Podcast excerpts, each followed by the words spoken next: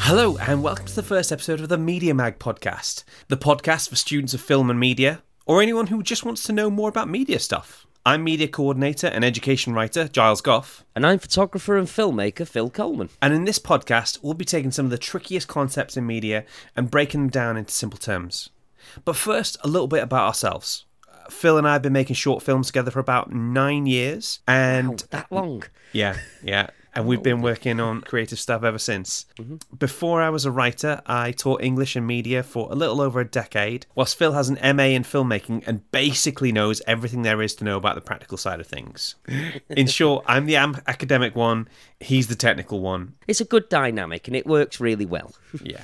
So our first ever question comes from Lydia in Hampstead School. Hi, I'm Lydia from Hampstead School. What is postmodernism? So, today in our section called The Theory Drop, we'll be looking at postmodernism, where it came from, who were some of the key thinkers, and what it looks like. Phil, if you had to sum up postmodernism in 10 seconds, what would you say? I'd say I'd need more than ten seconds to be honest, Giles. It's uh, it's quite a it's quite a broad concept with uh, which I don't know if you can sum it up in ten seconds. Okay, well, by the end of this section, you'll be able to define it in six seconds, okay? And Ooh. four, four seconds to spare, four seconds to just play around with if you want, okay? Yeah, four seconds just to bank those four seconds for another day, you know. Okay, now it's time for the theory drop. I, I'm just imagining there's like you know this big dust cloud, smoke. We we walk out holding books. It's it's beautiful, you know. So, just to let you know before we get into it, guys, uh, this act- this section will contain some mild spoilers for Blade Runner and WandaVision. So, if you ask an academic what is postmodernism, you're almost certainly going to come away with it needing a dictionary to wade through and a reading list as long as your arm. And what I'm going to try and do today here is just give you some pointers on where to look to research further and give you like a basic understanding of the concept. Firstly, let's look at the title Postmodernism. Is it just me or is that like a rubbish title? It feels very um very hospital walls, very clinical, you know. I think that's the best way I could probably describe it. Yeah, because modern now. So how are we dealing with something that is after now? Surely that's the future, right?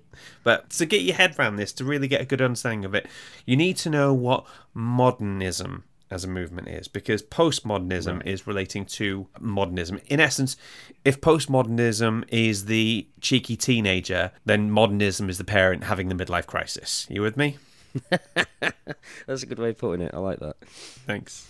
So basically, right, modernism as a movement comes about in the early part of the 20th century, and you can sort of sum it up as like a loss of belief in things that we'd traditionally place our trust. So, God, society, government, authority, personal relationships, all that sort of thing. Now, Okay. just a, a quick question for you. What happened at the start of the 20th century that just might make people lose their faith in all these institutions? Um, well, there was that big war, um, There which was. I think, There was quite there was a big that- war. in fact, you could some called it the Great War. In fact, Yeah. uh, and with good reason as well. It yeah. was it affected pretty much everybody.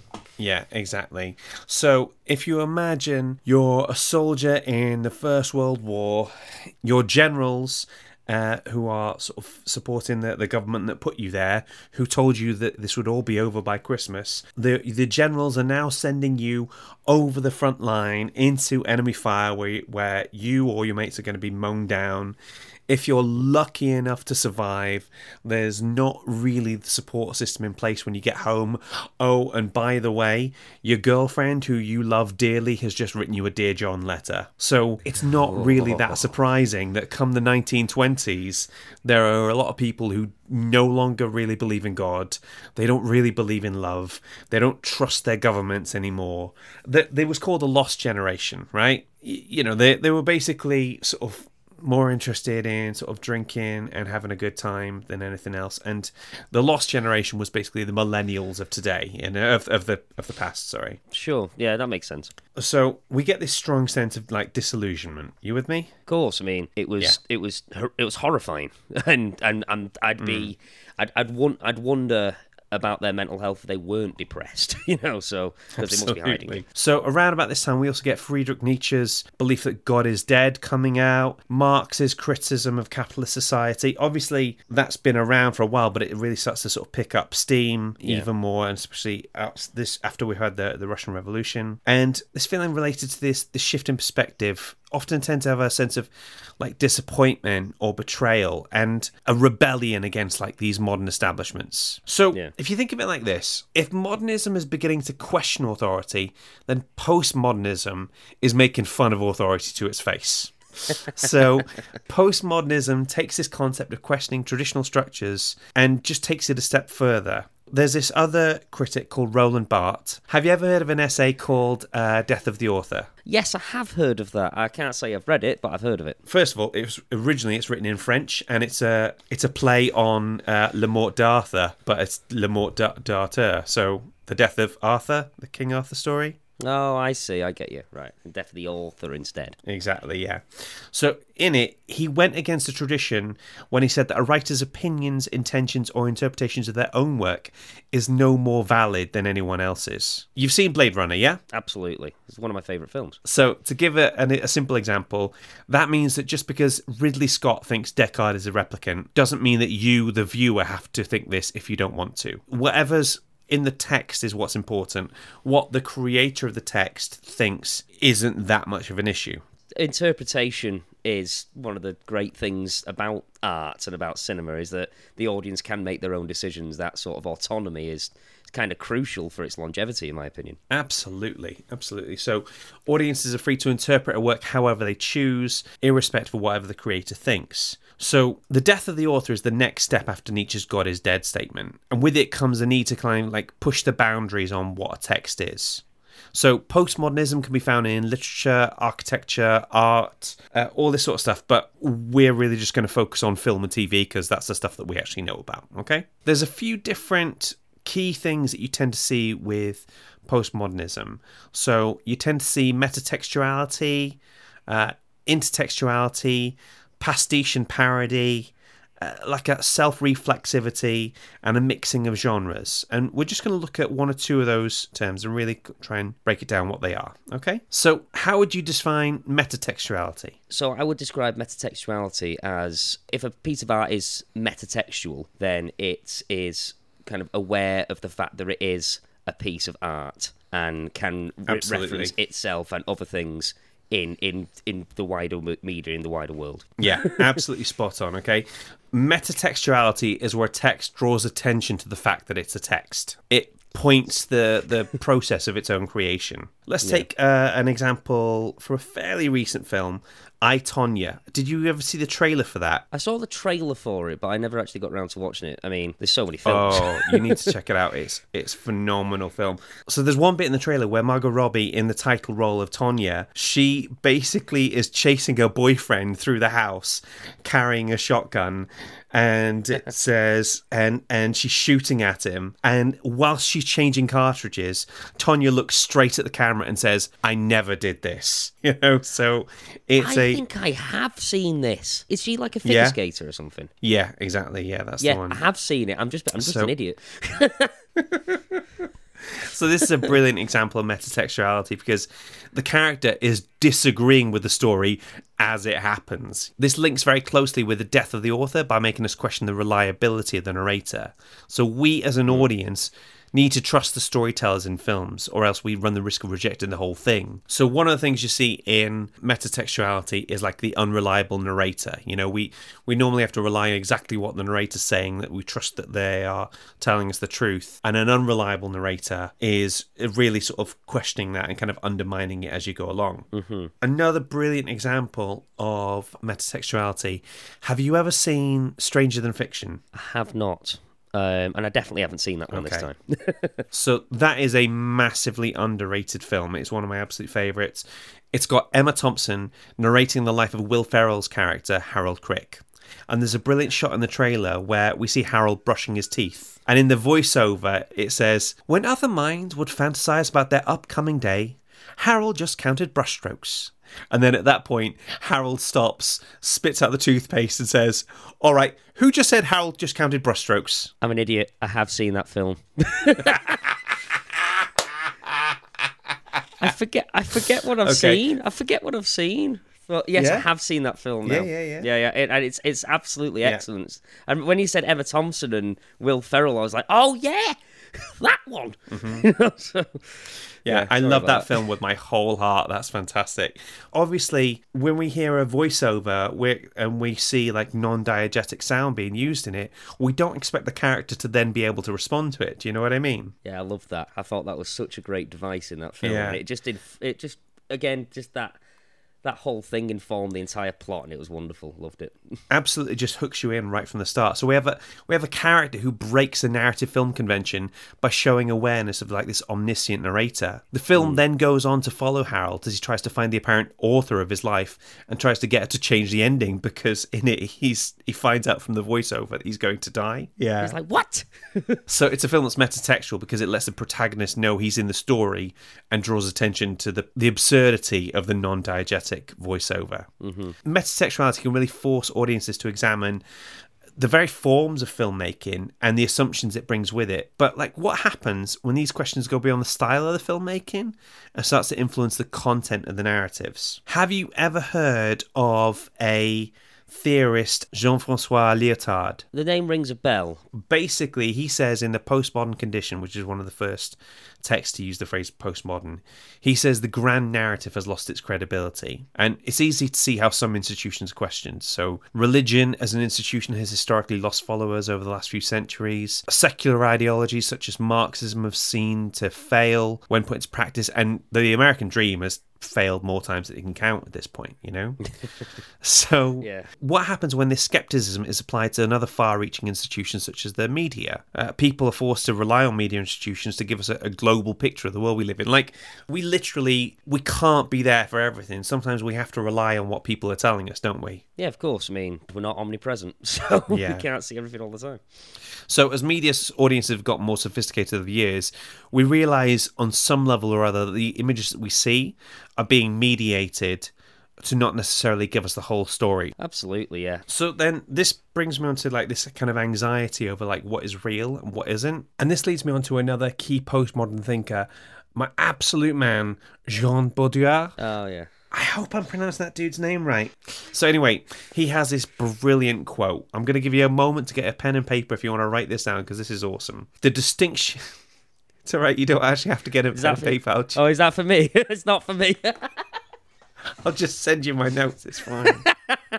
okay. Anyway, Baudrillard had this brilliant quote where he says, The distinction between what is real and what is imagined is continually blurred, and meaning is systematically eroded. So, in terms of films, the anxiety over what is real and what's not starts to get to, to turn up in films like The Matrix or The Truman Show or Inception. Do you remember when Cobb's wife in Inception, she wants to live in the dream world because she believes that that's the real world to her, you know? Yeah, the dream became her reality. That's such a sad part of that film know, as well. right? It really know, got right? me that. Oh yeah, spoilers for Inception, by the way.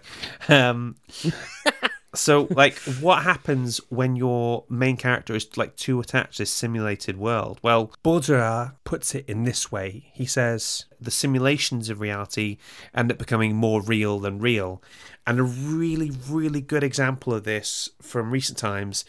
Did you see uh, WandaVision? Oh, did I? What a great show. I absolutely loved it. It was Yeah. It was amazing, wasn't it? So again, spoilers for WandaVision if you haven't um, if you haven't seen it already.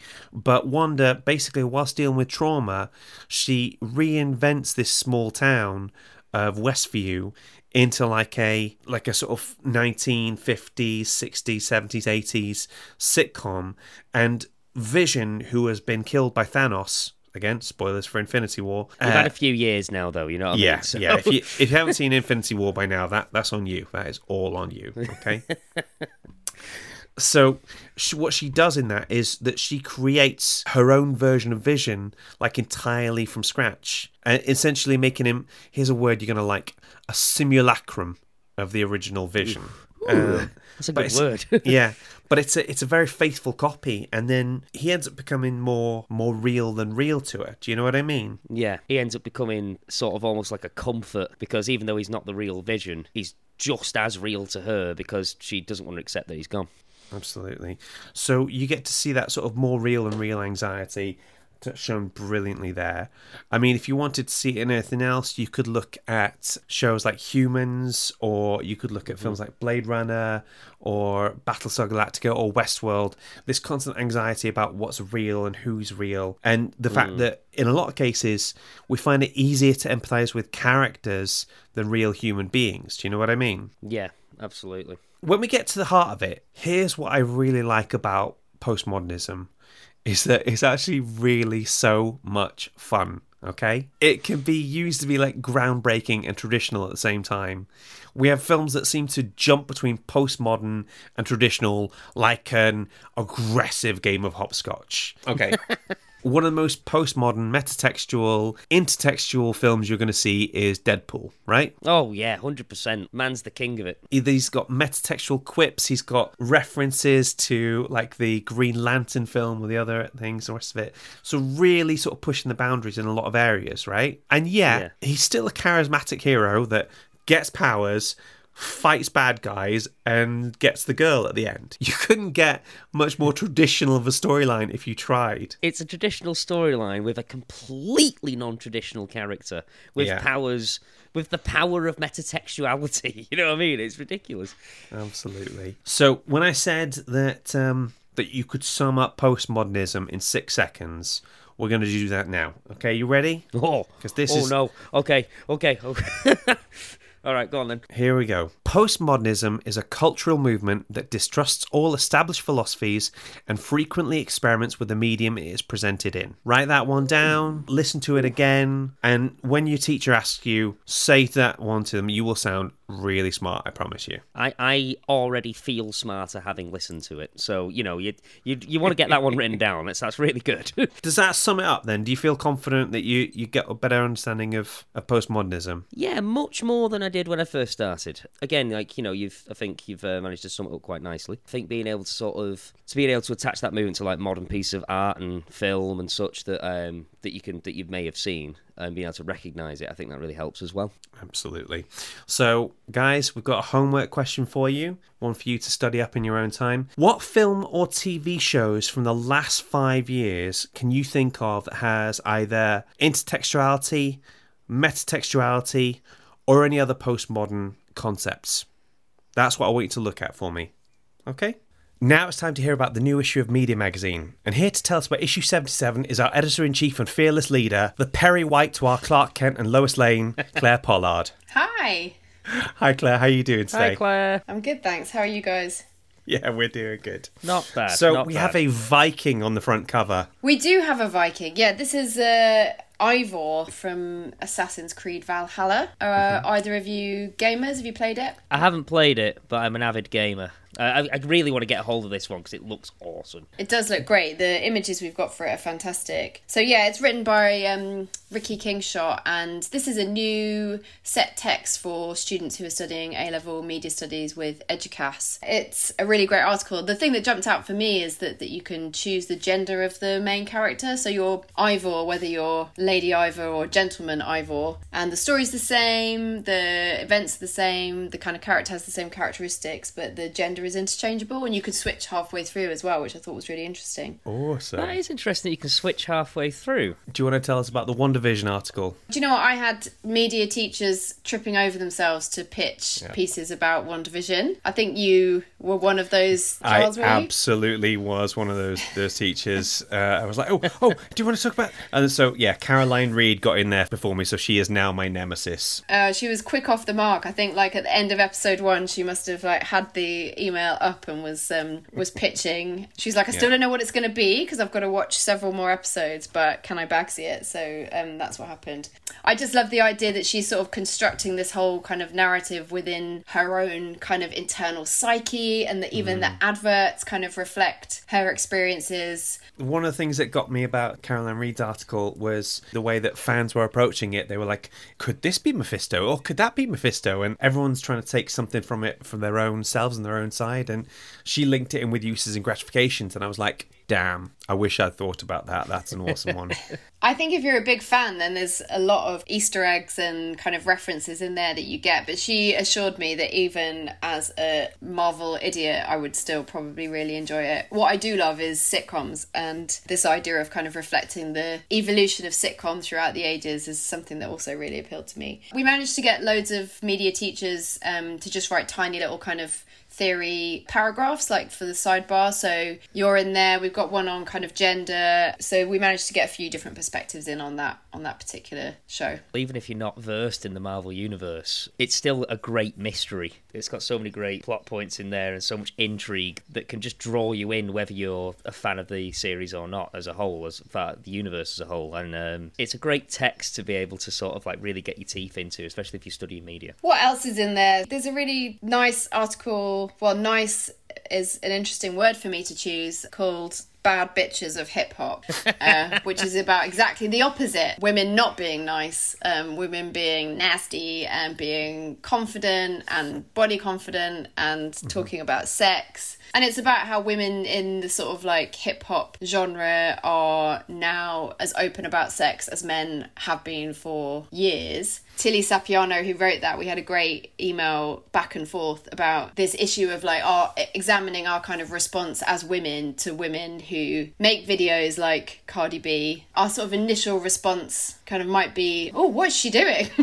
um, but then seeing the positives in that and kind of seeing that it's it's the patriarchy that shapes the way that we react to these things initially. I've been a hip hop fan ever since I heard California Love by Tupac. And speaking as an evolved 21st century man who self identifies as a feminist, the amount of cognitive dissonance to be a hip hop fan that you have to have is absolutely staggering. Like, I don't agree with it on any level, but oh, flipping heck, those tunes are awesome though. Sucker for a beat, though, that's the thing. Oh, what this? Do you mean the sort of masculine hip hop? masculine hip hop. I mean, like, like all the ones they're talking about with Cardi B and Megan Thee Stallion and and all these ones, they're great. But I'm a, I'm a little bit more '90s. So Lil Kim was doing this long before anybody else uh, came along, and Missy Elliott or Da Brat. So Yeah, I don't think you sound old at all because I'm a big Missy Elliott fan. I mean, Phil, you were basically born last week, weren't you? Yeah, no, I'm still learning a lot. Like walking's been a challenge, and uh, you know what is this internet thing?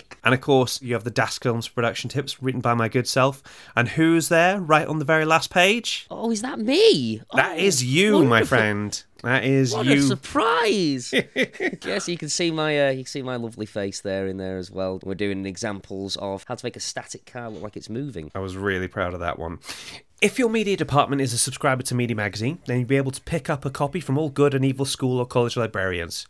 And if your school is not a subscriber, then just go to www.englishandmedia.co.uk forward slash media hyphen magazine to subscribe, and we will say no more about it. Claire, thank you so much for joining us. It's an absolute joy to see you. Oh, great to talk to you both. Thank Good you. Good to see you, Claire. Now it's time for two minute terminology time. Two minutes This is where- time. This is where Phil explains a media concept or a piece of terminology in absolutely no more than two minutes, and you will be being timed. Our first question for this section comes from Ellie in Whitby. Hi, Giles and Phil. My name is Ellie and I study media at Prior Pursglove College. I was wondering if you could tell me, what is chiaroscuro? Okay, two minutes on chiaroscuro. Are you ready? I'm ready. Three, two, one, go. Chiaroscuro, meaning light dark in Italian, is a lighting technique used in cinematography used to indicate extreme low key, high contrast lighting. The technique originates from the use of one of the canonical painting modes of the Renaissance, of the same name, used most famously by painters such as Rembrandt, Caravaggio, and Goya. This technique uses an extreme version of a lighting technique I mentioned a moment ago, known as low key lighting, where the dark parts are very dark and the light parts are very light. Imagine if you switched on one lamp in a room with no windows and all you can see is whatever that lamp, lamp's light touches, and nothing else. That's on the right lines. In cinematography, this was most noticeably used as a visual technique in many films in German Expressionism, an art movement born out of the turmoil felt by many artists after World War I. Artists such as Fritz Lang, who created the 1927 science fiction masterpiece Metropolis, um, used this quite a lot as well. In modern day film, this kind of technique has informed many stylistic choices in Western cinema, most notably in film noir and horror. This can be seen in films such as The Third Man, Apocalypse Now, and The Maltese Falcon.